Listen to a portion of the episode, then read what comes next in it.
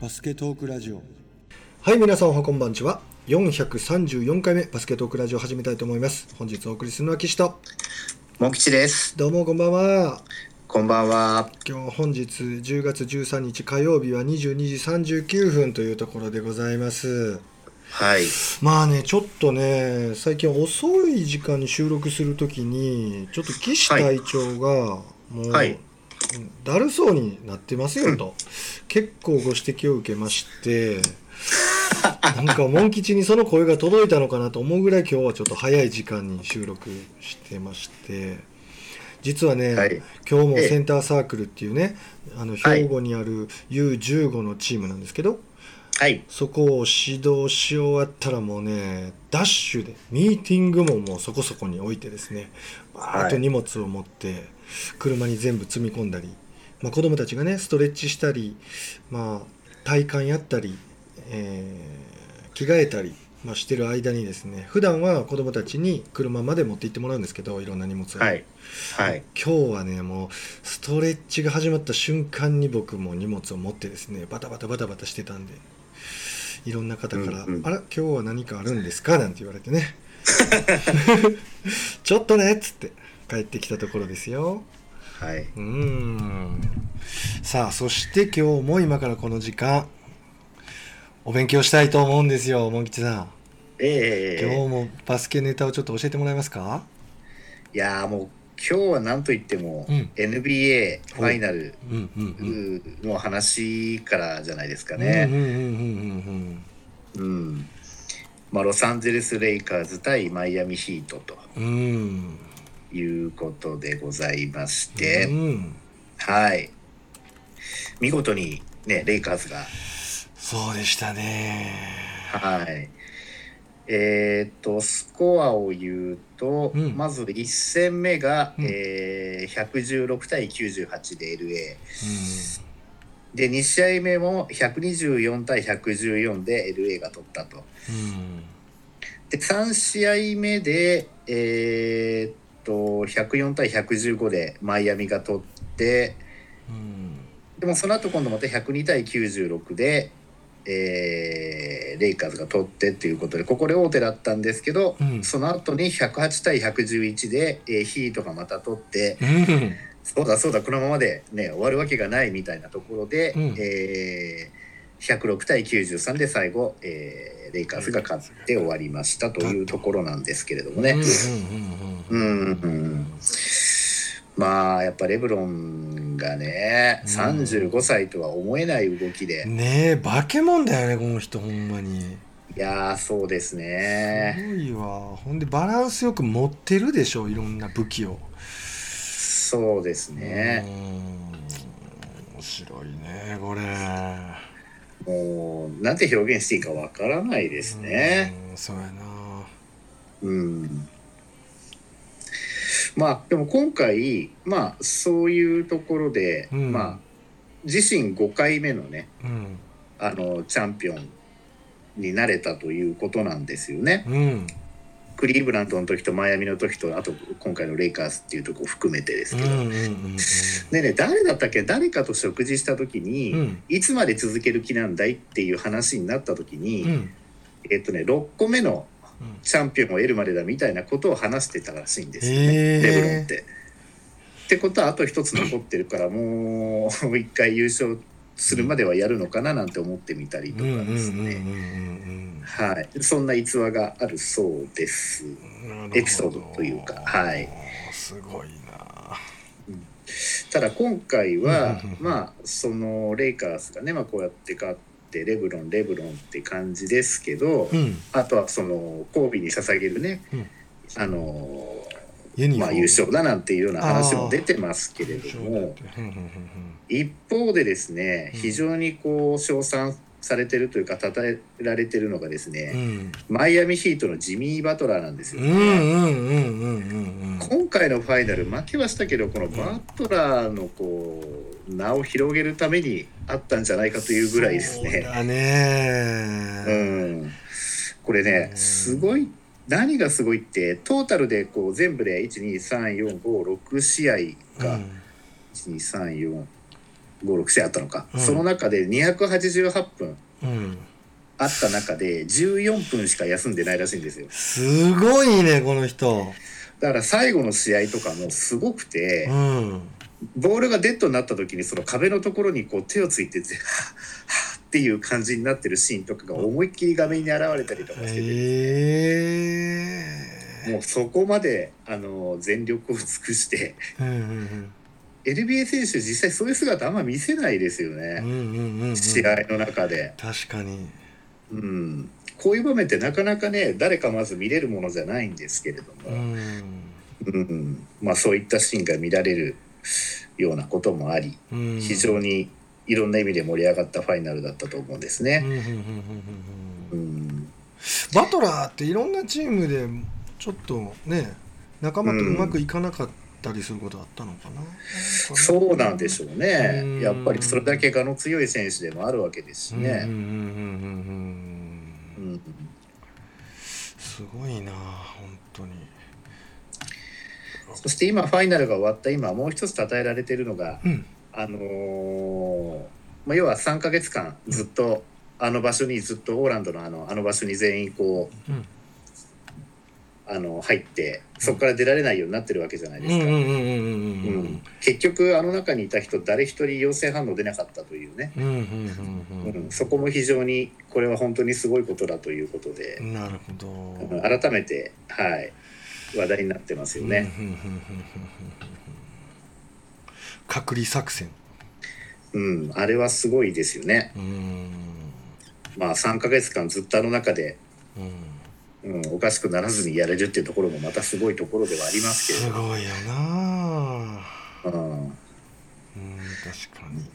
まあ、本当にプロ中のプロのね集まりということで。いや、本当にすごいよね、うん。もう自分たちがエンターテイナーだっていうこともちゃんと理解してうん、そういうことにも取り組んだんやろうね。プロ意識のそうですね。表れだよね。うん、うんまあちょっとこう学校名は伏せますけれどはい、今の高校1年生のまあ学年というか時代の人たちで、まあ、はいちょっと入学と同時にコロナがバッとこうね世の中を騒がせてはい、で全寮制っぽいんですよ。まあ全寮制ほとんど全員が寮にいて数名通いがいるみたいな学校にちょっと進学した子がいましてもちろんスポーツゴリゴリガリガリ頑張る学校に行ったわけですけど。はい、なんかねあちょっと待ってね。はい、よいしょ。入寮するじゃないですか1回。はい、じゃあもうそっからは、まあ、学校が休みとかちょっと隔離された状況になって学校が休みとかになってもはい、実家に帰らせないんですよ。もちろうん自由なんですよ。帰ってもいいよって言われるんですけど、帰はい。ったらもうごめんやけど練習には合流できないよと。でそれがまた評価に左右されないから練習したい人は、うん。えー、とずっと残っててください。で一回帰っちゃったらもう寮に入寮しないでずっとこう学校が今度開けるまで、うん、えー学校来ちゃダメよと。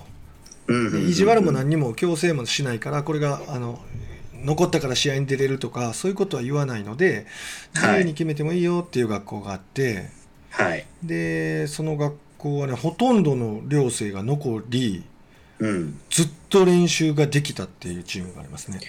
おお、うん。まあ親御さんとかも見に来れない。うん、部外者一切入れない。うん、という、まあ閉じられた環境がたまたま作り出せる学校があって私学でそれをやったっていう学校知ってますね。なるほど、うーん。結構選手も大変だったと思う。だって外に出たらもう意味がないわけだから、うん、うん、寮もねちなみに学校の中にあるというへところえですごいねこういうこともやるんだなっていうのがありましたけどね。そうですね。うーうんん、さてさてモン吉君次の話題はどんなものがあるんですか？はい。次は、えーと、関東学生のですね、うんうんうん。まあ、オータムリーグではなくてオータムカップっていうのがですねほうほう順繰りに始まってまして。オータムリーグじゃないの？カップカップですね。うん。トーナメントになってるんですけど、特にあの入れ替えとかにも関係ないっていうことで、うんうんうんまあ、大会の大会ということうんで,、うんうん。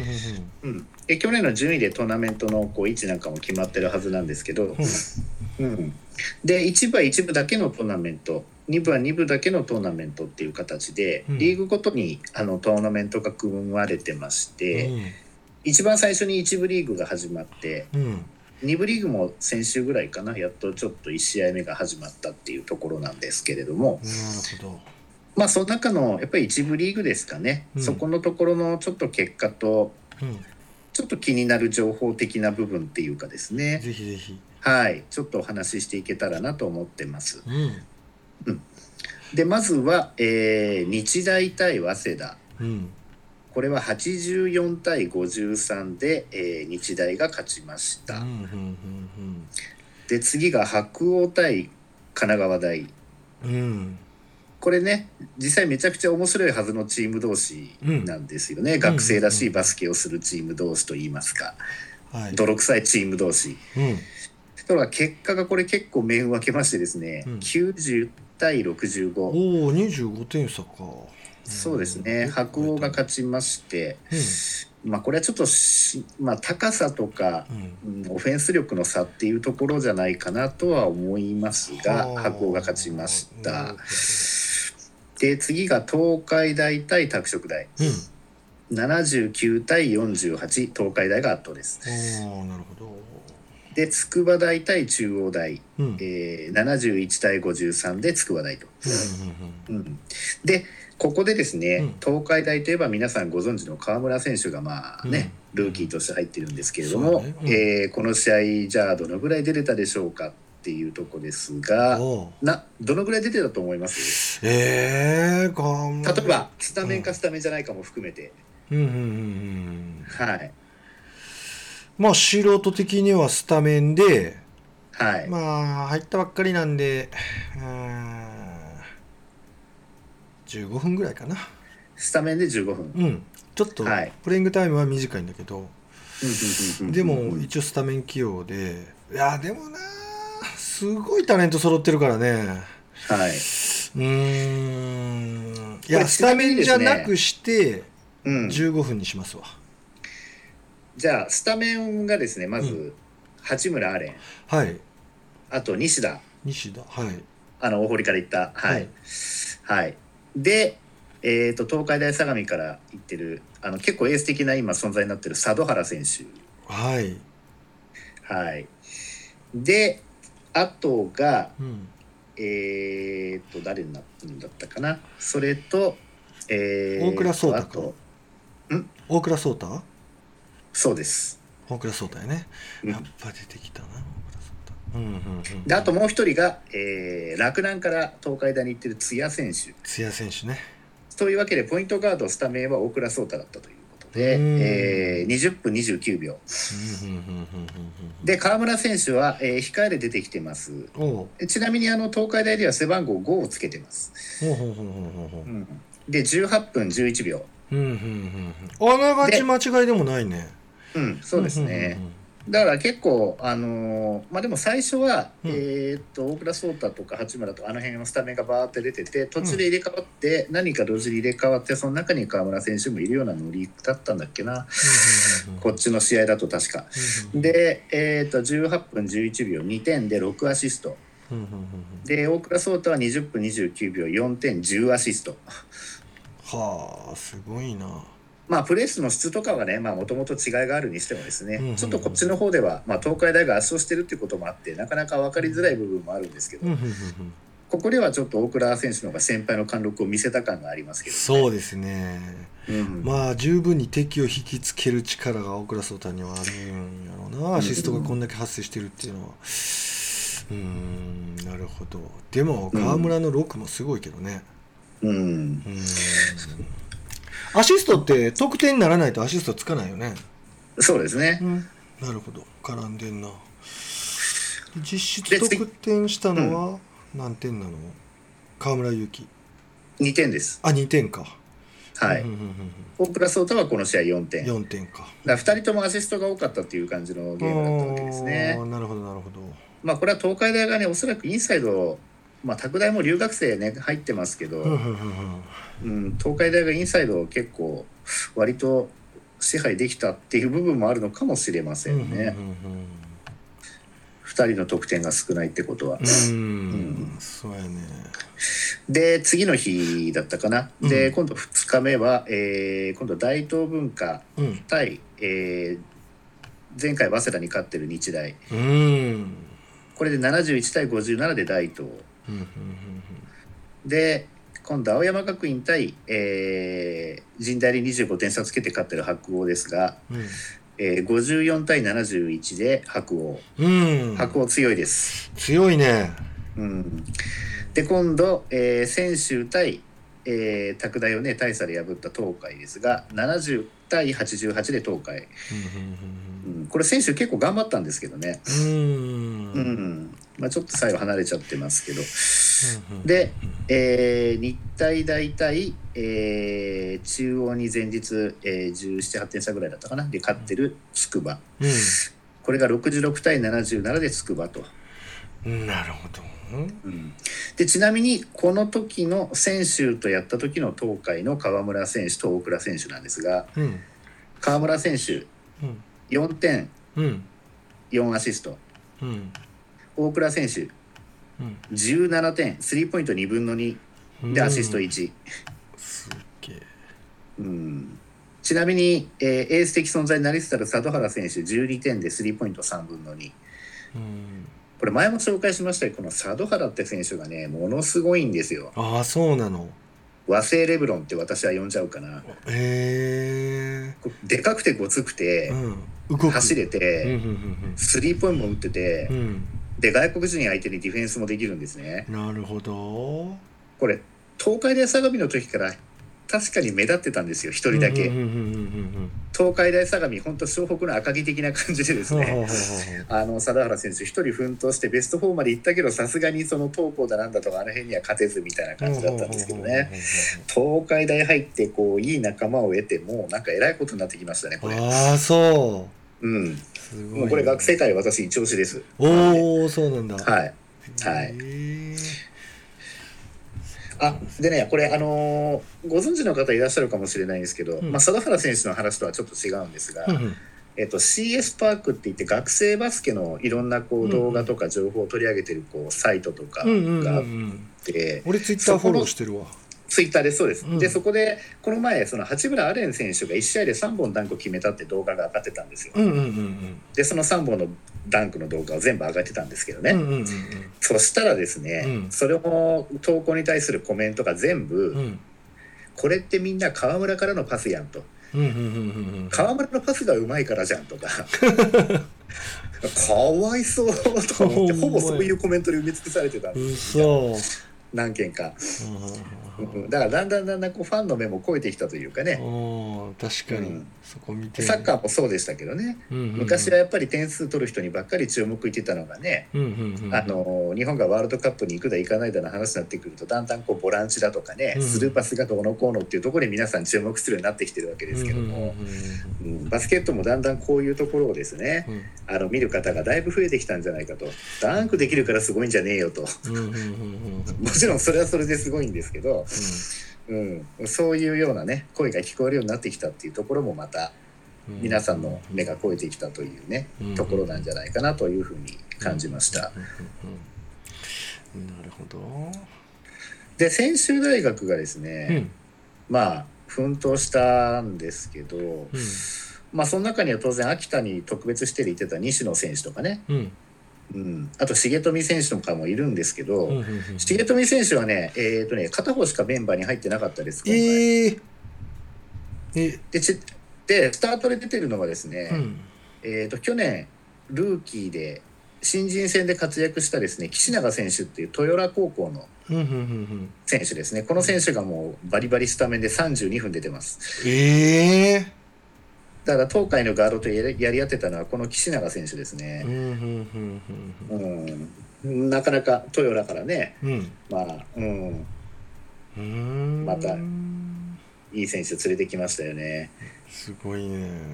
うん、まあタレント軍団的なところがね、先週もありますけどもね、うんうん東海とはまたちょっと違った感じの、うんうんうんうんちょっとこう悪そうな感じのね、悪者軍団的な感じのこう見た目的にもですね、うんそういうチームなんで、だから東海ほど安定したこう勝ち星を詰めるかどうかは分からないんですけど、うん。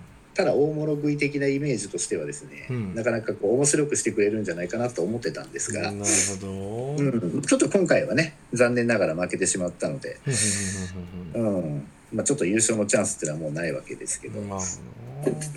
重富選手は周期の方？勇気の方なの？えっと背番号9の方でしたね。どっちだったっけな？9は勇気か。勇気だと思うんだけど。ちょっとは出てましたけどね確か。うーん。で私も専修大学との試合の方はえっとあれで見たんです。バスケットライブで見れたんで見たんですよ。うんなんだかんだ言って1ピリの終わりだかなんだかその辺ぐらいには確か出てきたような気がするんですけどねうん河村選手とかも、ふんうん、なるほど。河村選手はこの試合どれぐらい出たんだろうね？えーっとこっちはど同じどうか。15分ぐらいなのかな？あもうちょっと出てるかな。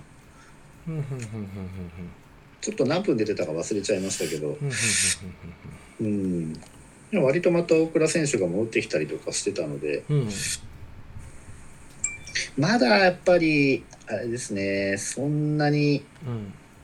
なんていうかまだ自分を出せてない的な部分っていうのがあるのかなって感じはしますけどね。あ23分出てますね。23分か。ううんん。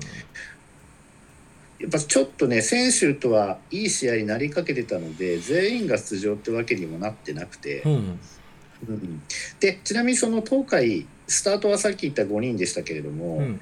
控えとして出てくる選手の中には、えー、と中部第一にいた坂本選手とかですうね、ん。あとは福岡第一の1個上の先輩になるその松崎選手。うん。この辺なんかはもう十何分とか出てますね。うんまあ、それよりも川村選手の方が時間的には多くもらってるっていうところですけれども、うん。なるほど。そうですね。なるほどねうん、まあね今年はちょっといろんな、うん。まあ、問題もあって、うん。うん。まあ、どのぐらいを練習してきてこういう状況なのかどうかっていうのはね、うん。各チームごとに状況違うんだとは思うんですけどもね。モン吉的にこう見て例年よりちょっとやっぱり練習量がほらどうしても少なくなってると思うねんけどはい、どんな感想ですか？全体的に見渡してうん。んなガタッとレベルを落ちてるようなそういう印象を受けないですか？パッと見ただけだと気づかないかもしれないですあね。ー。うん。パッと見ただけだと。うんうんうん何試合も見てたりとか見比べたりすると気づく部分って多分あると思うんですけど、うんうんうんうん。うんうんうーんでも本当にバスケットで大事なとこでそういうとこなんかもしれないね。こう動き的にはあんまり変わんないんだけどやっぱり細かな質がまあそういう部分で差は間違いなく出てきてるんじゃないかなとは思うんですけど、うん。ただそれも、うん。要は将来のプロを抱えてるようなチームと、うん。そうでないチームとこのところで差が出てるような気はしますね。なるほどなるほど。東海とかはやっぱりなんだかんだ言って早いうちからやってたはずだし、うんうんうんうん東海ってはっきり言っちゃうのもなんですけど、ううん。ん、日本代表レベルをプロを抱えてるところっていうのはおそらく、んうん。はい、そこはそういうのを抱えてないチームと比べるとうん。早かったんじゃないかなとは思いますね。あとは結局オンオフの切り替えができて精神的には割と充実してプレーしてるって選手ももしかしたらいるかもしれないですけどうん一部リーグだけはちょっとちゃなんかやってたんちゃうかなって気もしますけどね。うん。どうなんだろう。今まで体作りあんまりやんないかって選手なんかもいると思うんですよね。うん、そういう選手が逆にそういうことをやって、うん、もうこの辺はもうちょっと試合数が少ないですからね、うん、そもそも何かをやったからってそれを発揮する場も少ないですから、うんうん、分かりにくいですね。なるほど、うん。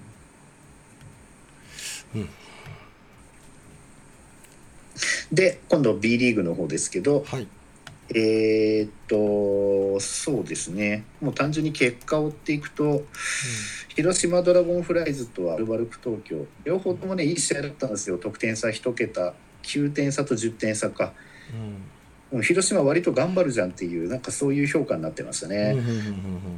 うん。うん、結果は2-0になってますけど。うん。で島根対名古屋も、えー、2-0で名古屋が2回2試合とも取ってますね。ほうほうほうほう相変わらず斎藤匠選手はスタートで。ああ活躍してますか。うん。ん。もう笹山選手の方がリザーブに回っちゃってる感じですそうなんや。ねでね宇都宮ブレックス対信州ブレイブウォリアーズこの試合が面白かったんですよ、ああそう。どんなはい、内容だ 1, った？試合目は74対52で、うん。まああのブレックスが終始リードして終わったんですね、うんただこの試合からこの2試合両方とも比江島選手が怪我したのかなこれ多分。出てないんですよ。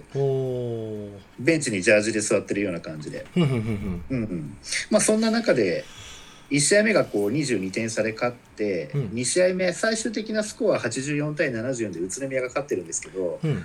これねだ4ピリまでねうん。信州が勝ってたんです。よ、うん。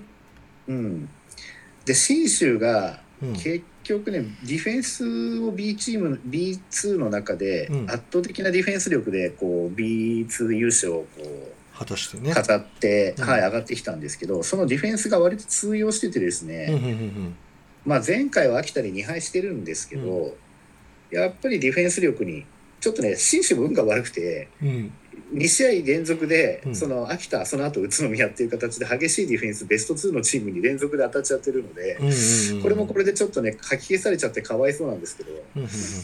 信州のディフェンスがすごくて宇都宮があまり攻めれなくてうまく。うんええもう信州がね10点近くリードしてたりとかしてる時間もあってええそうなのでその要因となってるのが、うん。えー、と信州のポイントガードの西山達也選手ですね、うんうんうんこの選手私前も取り上げたことがあるんですけど、うん。うん。まあ、能代工業出身なんですけどね、うんなんですけどあの当時3部の駒沢大に行っちゃったんですよ。うこれね西山選手が、うん。えーっとオフシーズンの時に、えーっとうん。インスタライブかなんかやってた時に私、なんか質問したような気がするんですけどねなんか。でその時に、うんえーっとなんか誘いが本当は一部だかの学校からも来てたんですけどはいなんかの理由でうん駒沢にしちゃったとかなんとかって話を聞いてたんですよね。うんうんうんうん先輩がいたからだったっけ何だったっけな先輩がいない学校だったから行かなかったのかなちょっと理由忘れちゃったんですけど。うんうんはい。だからもったいないなと思ってたんですけど別に一部から誘いが来なかったってわけではなかったっぽいんですようんうね。ん。うん、で何がすごかったってもうスリーポイント入りまくりで,、あそうなんや。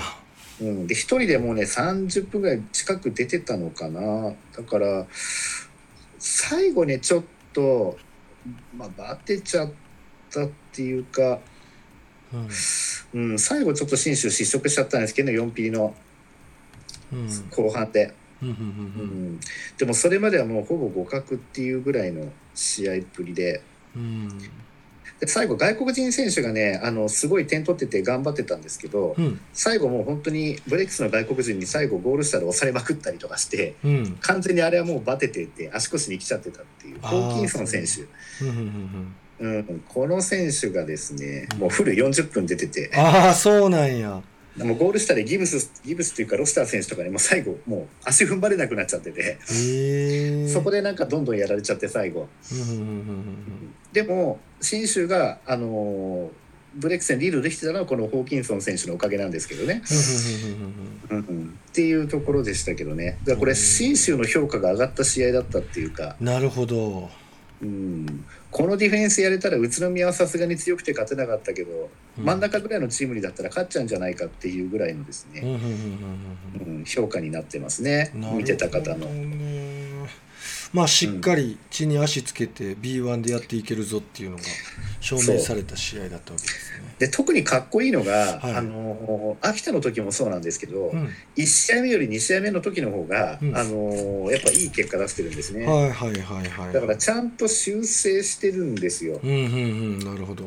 秋田とやった時も1試合目が55対80うん。で2試合目は76対80でうん。あのやっぱり信州がちょっとリード気味だったんです。ほうほうほうほただ選手層というか、うん。あのがちょっと今薄くてうですね外国人選手とかも含めて、うんうんうんあと小野龍馬選手も確か秋田戦の時に怪我しちゃって出てないし、うんうんうんうん、まあそういうこともあって少ない選手でちょっと回してるところもあって、うん。うんまあ、そういうきつさもあったんじゃないかと思います。うんうん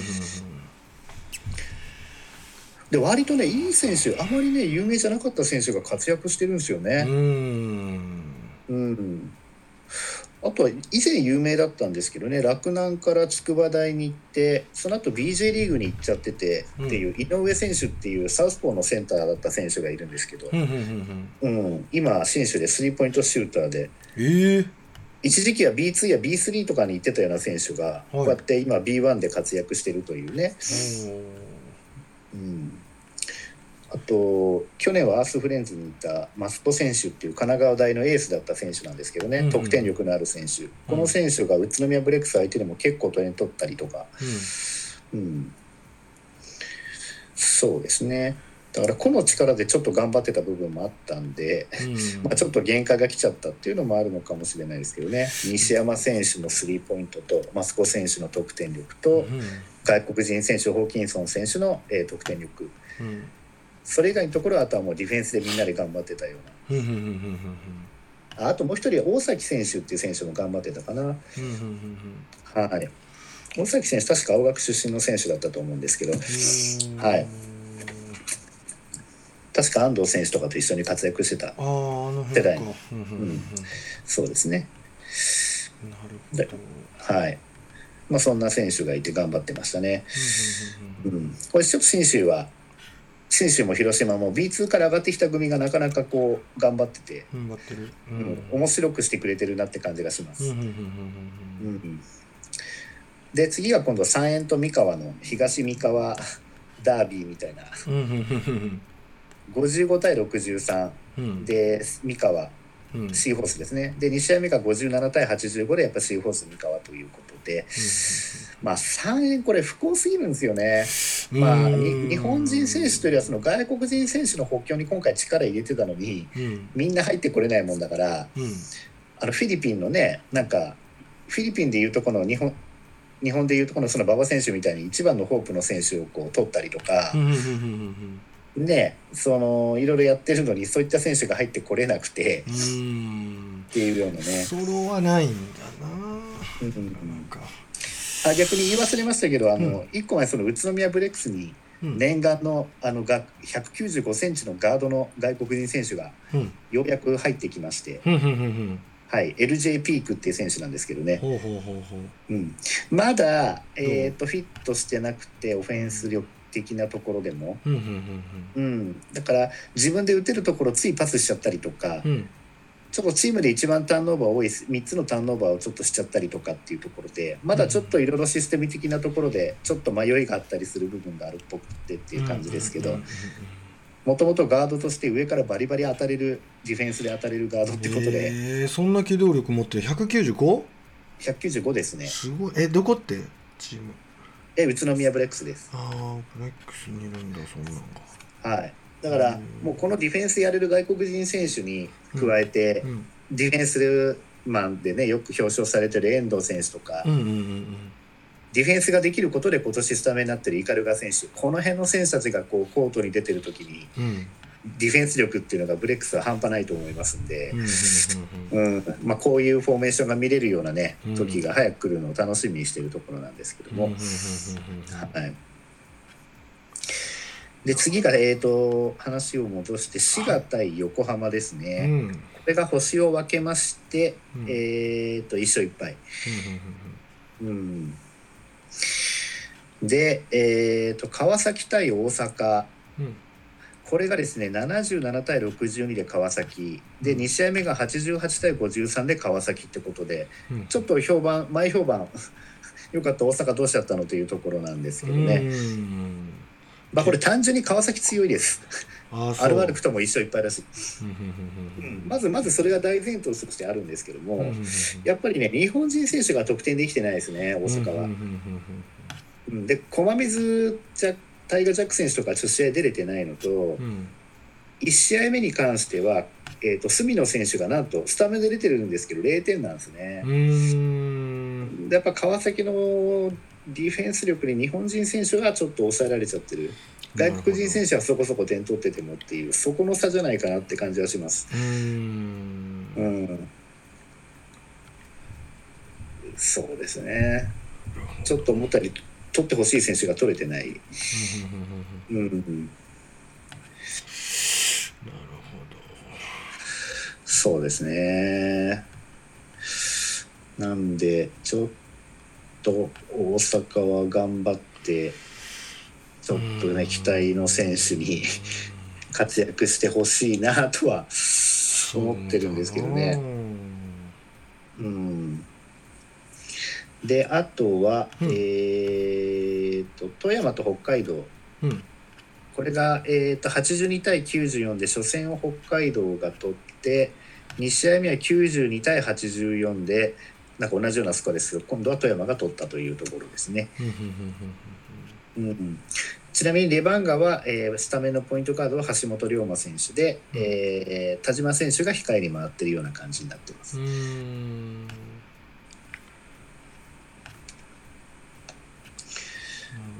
富山は？うん。富山はどんなスタートだったんだろう富山は宇都前田松脇松脇選手ね日大のシューターだったね。であと新人王の前田悟。でポイントガード宇都選手。であとマブンガ。うんマブンガね。あ。とブレックスから行った橋本選手ですね。あのうんうんうん。2メートルの。はい。これがスタメンになってます。なるほど。マブンガどうだったんだろうね。まマブンガもそうですね。25点とか取ってますし、うなんでだ、うん、えっと、岡田選手はい。控えで。一応うん。20分ちょっとは出てるんですけどね。23分とかでも1試合目に関しては2点うんやっぱなんかうまくいってない感がありますね。うん2試合目も4点。うん。なかなか思うように。やれてないやつですねやっぱね、岡田選手は岡田で点を取るってチームじゃないとちょっと 光らない感じがするので、うんまあこの辺難しいですよね。うん。うん。いろんなね噂ありましたけどね、やんちゃっぽい宇都選手、キャラが被るけど、あのうん。仲良くやるのかとかね。別にそういった面に関しての話は全然出てきてないけど、あまあとにかくあんまりやりたいようにやれてないのかなって印象はありますね。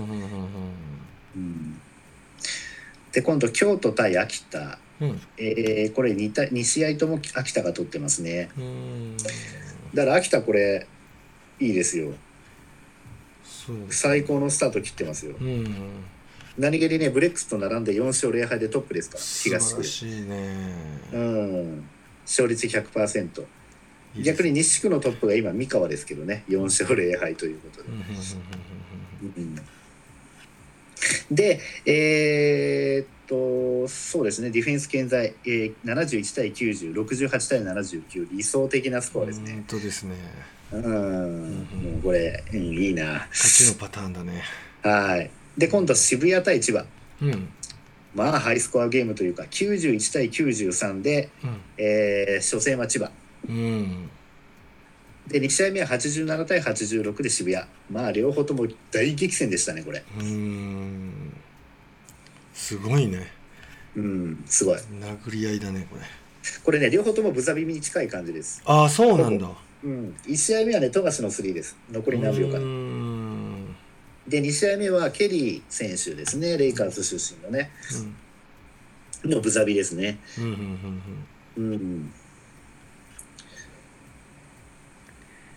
あ、違った。1試合目はこれ違ったのかな ?1 試合目は富樫じゃないかもしれない。うんあ、違う。2試合目で富樫がスリー決めて、うんああ、今日も千葉が勝っちゃうのかと思ったところ、最後一気に攻めて、んブザビでケリーが決めたんだ。そうだ。それで87対86です。ああなるほどうん、でね千葉がとうとうですね、はいえー、とチームが持ってる強みをねこう発揮した、えー、とラインナップできまして、うんえーとね、スタメンに要するに、えー外国人3人的な、うんまあ、ギャビン選手は日本人ってことになってますけども、まあなんて言うんでしょうね。そういうオン・ザ・コート3に近いような感じで、えー組んできまして、まあ、スタメンがですね富樫。うん。うんであとは滋賀から移籍してきた佐藤選手ですね。東海大出身の197センチの195ぐらいのフォワードの選手。はい、でそれ以外が、えーっとまず、えーギャビン・エドワーズ。うん。そしてサイズ。うん。選手。そしてもう一人が、えーっと広島からと前広島にいたことがあるシャノン・ショーターっていううん。195センチぐらいのオールラウンダーの選手ですね。へえこれシャノン・ショーターはあのゴールを背にしてプレーするタイプじゃないです。うん。もう完全に、まあ、オフェンスマシン的な感じの、うん。うん、選手ですね。これがスタメンで。うんだから最初の節の時は田口選手がスタメンで出てましたけどうん。うんもう完全にスタメン外れて、うんうんうんううん。ん、っていう感じの。もう富樫以上は以外は全員でかいっていうね、まあ、そういうラインナップになってきてますね。で最後に琉球対、えー新潟。うん。えー、と 2, 試合とも琉球が取ってますね、うん。89対75と86対79ということで、うんうんうん。はい。そうですね。あとはね B2 なんですけど、うん。うん、これがねまたちょっとなんて言うんでしょうね。こう言っちゃ失礼ですけど私の中にはだいぶ予想外だったんですがあのーまずですねいい選手 B1 からどんだけ取ってんだっていうことで注目されてた群馬。うんうんなんと越谷に2敗してます。へえ越谷の方越谷強いっす。なんじゃこりゃっていう感じになってますがうんうんうんそもそもガードに畠山選手がいて、うん。でゴール下にバッツ選手がいて、うんうんうんうんうん。まあ、あと落合選手とかね、まあうん、そういうあと長谷川智也選手ね。スリーポイントシューターのね、サンロッカーズに去年までいた、うんまあ、こういった選手が結構点取ってんですようね。んだバッツ選手も19点とかね、まあ、そこそこ確かに取ってるんですけど、うん。日本人選手でも10点オーバーの選手が何人もいるんで、うんうんやっぱそこが大きいのかな。うん。2試合目もガードの畠山選手が16点控え出てきた二宮選手も14点、うんうん、結構ね日本人選手でも割と点取れてるところが大きくて、うんうんうん。うん、そうですね。でストックスは、えっと初戦ね最初は愛媛に2勝したんですけど、ファイティングイーグルス名古屋で2敗してしまいまして、うん。うん、今2勝2敗っていう形になってしまっておりますね。なので、えーっとですね、東地区は、えーっと B2 に関しては全勝チームが1チームだけ、うん。仙台。ああ仙台は勝ち続けてんねよで、2位に越谷が3勝1敗。うんまあ、あと福島ファイヤーボンズも3勝1敗。うんで、次に群馬と茨城が2勝2敗。うんで、アースフレンズと青森が1勝3敗。うんで、山形が0勝4敗というふうになってますうね。んで、西地区は全勝早くもなし。うんで、3勝1敗で FE 名古屋、熊本、福岡。次に2勝2敗で佐賀と西宮と奈良。うん。で次に香川で、えー愛媛が0勝4敗と、割れてんな。まあ対すまあ、対戦チームによるんでね。最初の2節だけじゃ何とも言えない部分もあるんですが、まあ今そんな状況になっておりますね。うん。ストックスはあれですね。得点に関して言うとうん。堂原選手と谷選手が割と安定してる感ありますうね、ん。この2人が。うんそっか。てなところでございます。なるほどなるほど。ありがとうございます、まあまあ始まったばっかりやからね。これからどうなっていくかっていうのとやっぱりこうモン吉がずっとずっと口酸っぱく教えてくれてるみたいに、はい。入ってこれてない選手ですよねはい、これが入った後の勢力図っていうのはまたやっぱり微妙に変わってくると思うんでこの辺をちょっとやっぱり注視していきたいですね。あそれに関してなんですけど、うんうんうん。えーとですね、うん。シーホース三河がうん。なんかすごい選手取ったっぽいんですよね。えー、そうなの？えっ、とね、なんだっけな、えーっと NCA かなんかでトリプルダブル何回かやってる選手だったっけな、白人の選手なんですけど、うんうんうんを取ったっぽいんですよね。えー、それなんなんツイッターとかで流れてくるの？あもうこれ発表された選手仮のお知らせカイル・コリンズ選手っていうことなんですけど、えーっとダラス・マーベリックスにもいたのかな？へー。29歳。結構この選手ねすごいみたいですよ。うんあそうなんだ。うん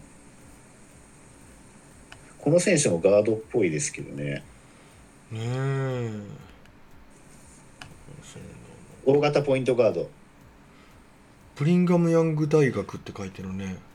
そうそれのハワイ校が田臥のいたところなんですけどね、うん。それの本校の方ってことだと思うんですけれども。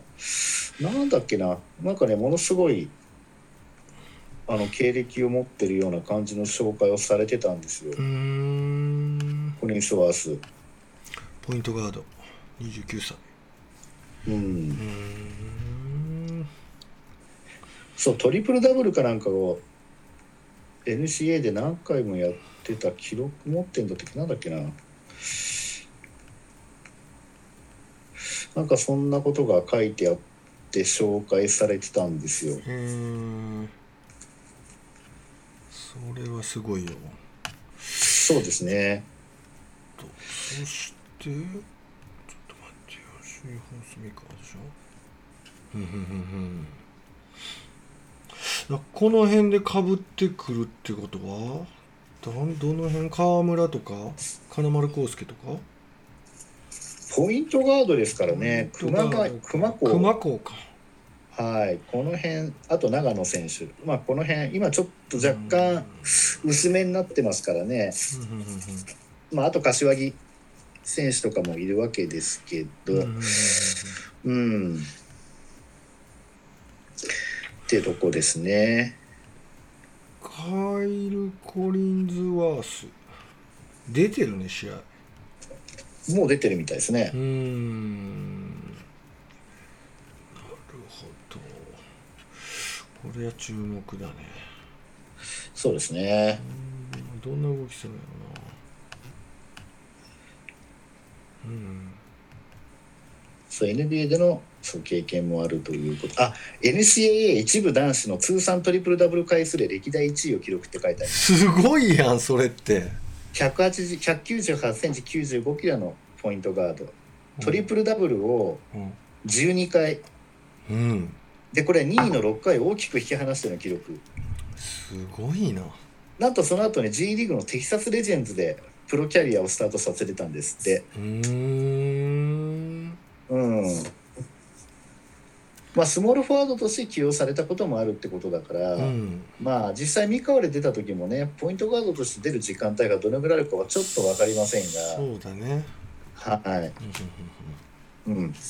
まあこんな選手も入ってきて。うんなるほど。これやっぱあれですね。日本だいぶ人気出てきたのかもしれないですね。プロ選手の海外の人たちの間で、このクラス取れるってすごない？そう。だからやっぱ金払いがいいとかちょっとうん。あれですけど、あと治安がいいとか、多分そういうのが、まあ、少なくても B1 に関して言えば、うん。うん。うん。うん。うんなんかこう選手に対してこういろいろな意味でクリーンな部分がうん。あるような、あんま汚いことやんないとか、まあ、そういうのがあるのかもしれないですよね。う。んうん。確かうにん、美味しいというかね。うん。じゃなきゃこんなに分かりやすくこんなにねいい選手どんどん来ないですよね。そうやんな。うんうん確かに。うんううん。んうんって思いますね。うん。面白くなってきました。面。白くなってまいりましたね。うん、確かに。このレベルが日本のプロに入ってくんねんもんな。見応えもあるよねだんだん。うん、うん。だってテーブス海選手のプレー見ててあんなに面白いんだから。うんうんうんねうん。うん。えって考えたらすごいことですよね。そうだよ。うん、なるほどはいモン吉くんの話はこんなもんかな今日は。こんなもんです。了解です。じゃあ珍しく今日はね僕が知ってるところを少しローカルネタを紹介させていただきたいと思います。はい。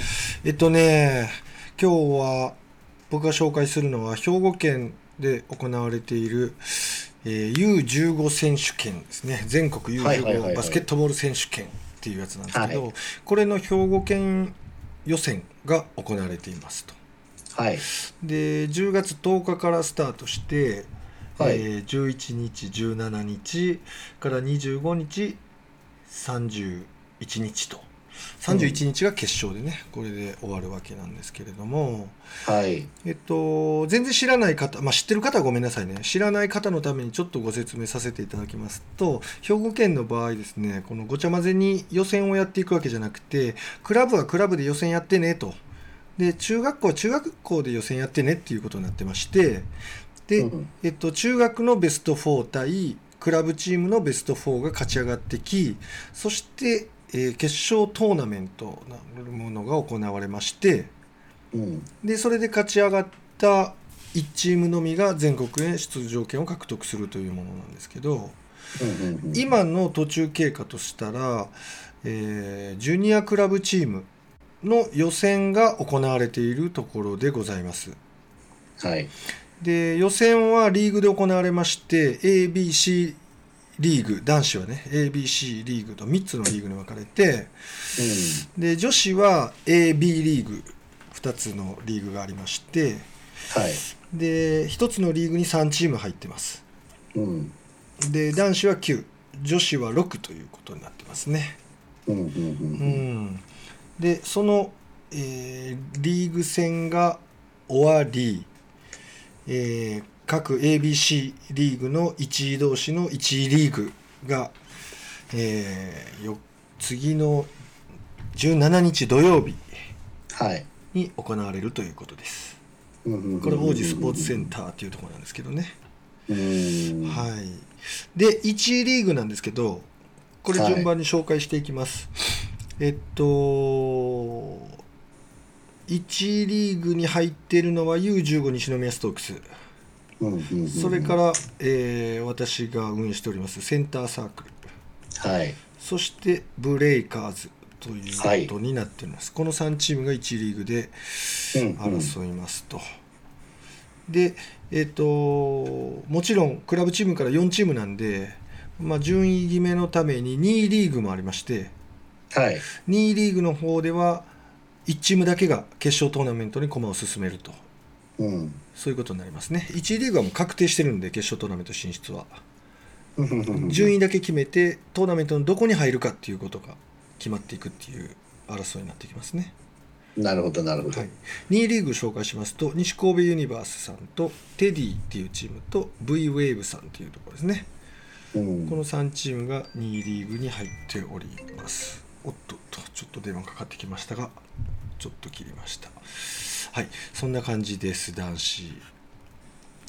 はい。そして女子。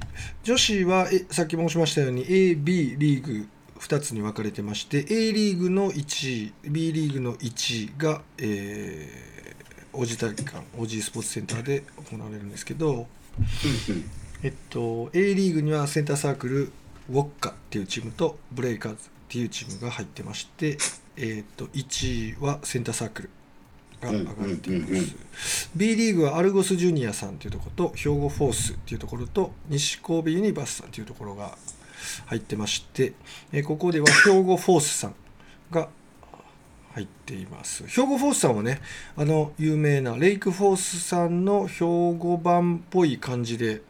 えー、そんなの出てきたんですか、うんそうなんですよ。あらまい強敵いいい選手がちょっと揃ってましてね。えー、なかなか面白い戦いになっていくんじゃないかなと思うんですけれども。うんうんうんうん。うんうんうんこんな感じですかね。うん。そうなんですよ。ちなみにですねはい。神奈川県ははいやっぱり同じようにうん。ユースの予選っていうのが行われてるんですけど、おうおう。その中にうん。今上がってきてるチームとしてはですね、うん。えーっと横浜ビーコルセアーズアンダー15うんうんうんあと江南中学栗浜中学っていう中学とうあともう一個豊田中学っていう中学でこれがベスト4になってるんですね、ベスト4男子は。になってると。うんうんうん。でおそらく私の予想は豊田中学とビーコルセアーズアンダー15が決勝行くと思うんですけうん、どこの中豊田中っ。ていうのが毎年県大会の神奈川県のもう優勝候補になってる学校でうん、毎年、えー、と東海大相模とか東光学園とかうん、に必ず選手が必ず何人かずつ行く学校なんですよ。うーん、うん、だから豊田対ビーコルセアーズになるんじゃないかなと個人的には思ってます。うーん。これでもすごいね、なんか、えーっと、なんと言いますか、今ちょっと神奈川県 U15 バスケットボール選手権大会男子のトーナメントを見てるんですけど、はい。完全トーナメントになってますね。リーグなしで。あ、そうです。そして、中学校の参加、すごい参加してますね。こんなに参加してきちゃってなんかすごいなと思って。81チーム。うん。すごいな。まあまあ、いいことですよね。そうです。これだけ値打ちを感じてくれてるってことですよね。値打ちを感じられるし、勝ったチームは本当に自信になる。ねはい。え。兵庫県の中学校の先生、知らない人もやっぱいるんで。何ですか？U15 選手権ってっていうような感じの。まだまだこう認知がされていないような感じなんで。うん。だってクラブチーム男子9チームですよ。ああ。女子6チームですよ。うん。うん。本当に何とも言えない状況ですよね、うん。まあ、これだけ地域差があるってことですよ。まだまだそうですうね。んただね、まあちょっとこう全国去年ね経験させてもらって、ちょっと思ったのはその、はい。例えばクラブチームがたくさん参加しているからそこが強いかって言われると、うん意外と分散しちゃうんですよね選手は。それありますうね。んうんでこうあんまりこうクラブが浸透してないところでそうクラブの参加数が少ないんだけどギュッと集まってるっていう強いチームがあったりして。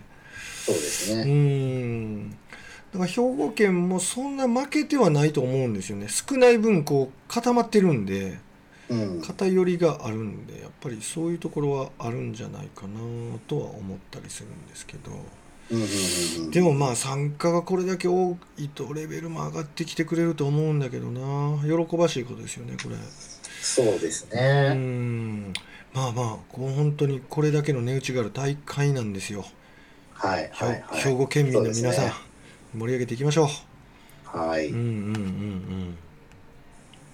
なるほどはいまあ U15 選手権のね中間報告はこんなものなんですよ、はい。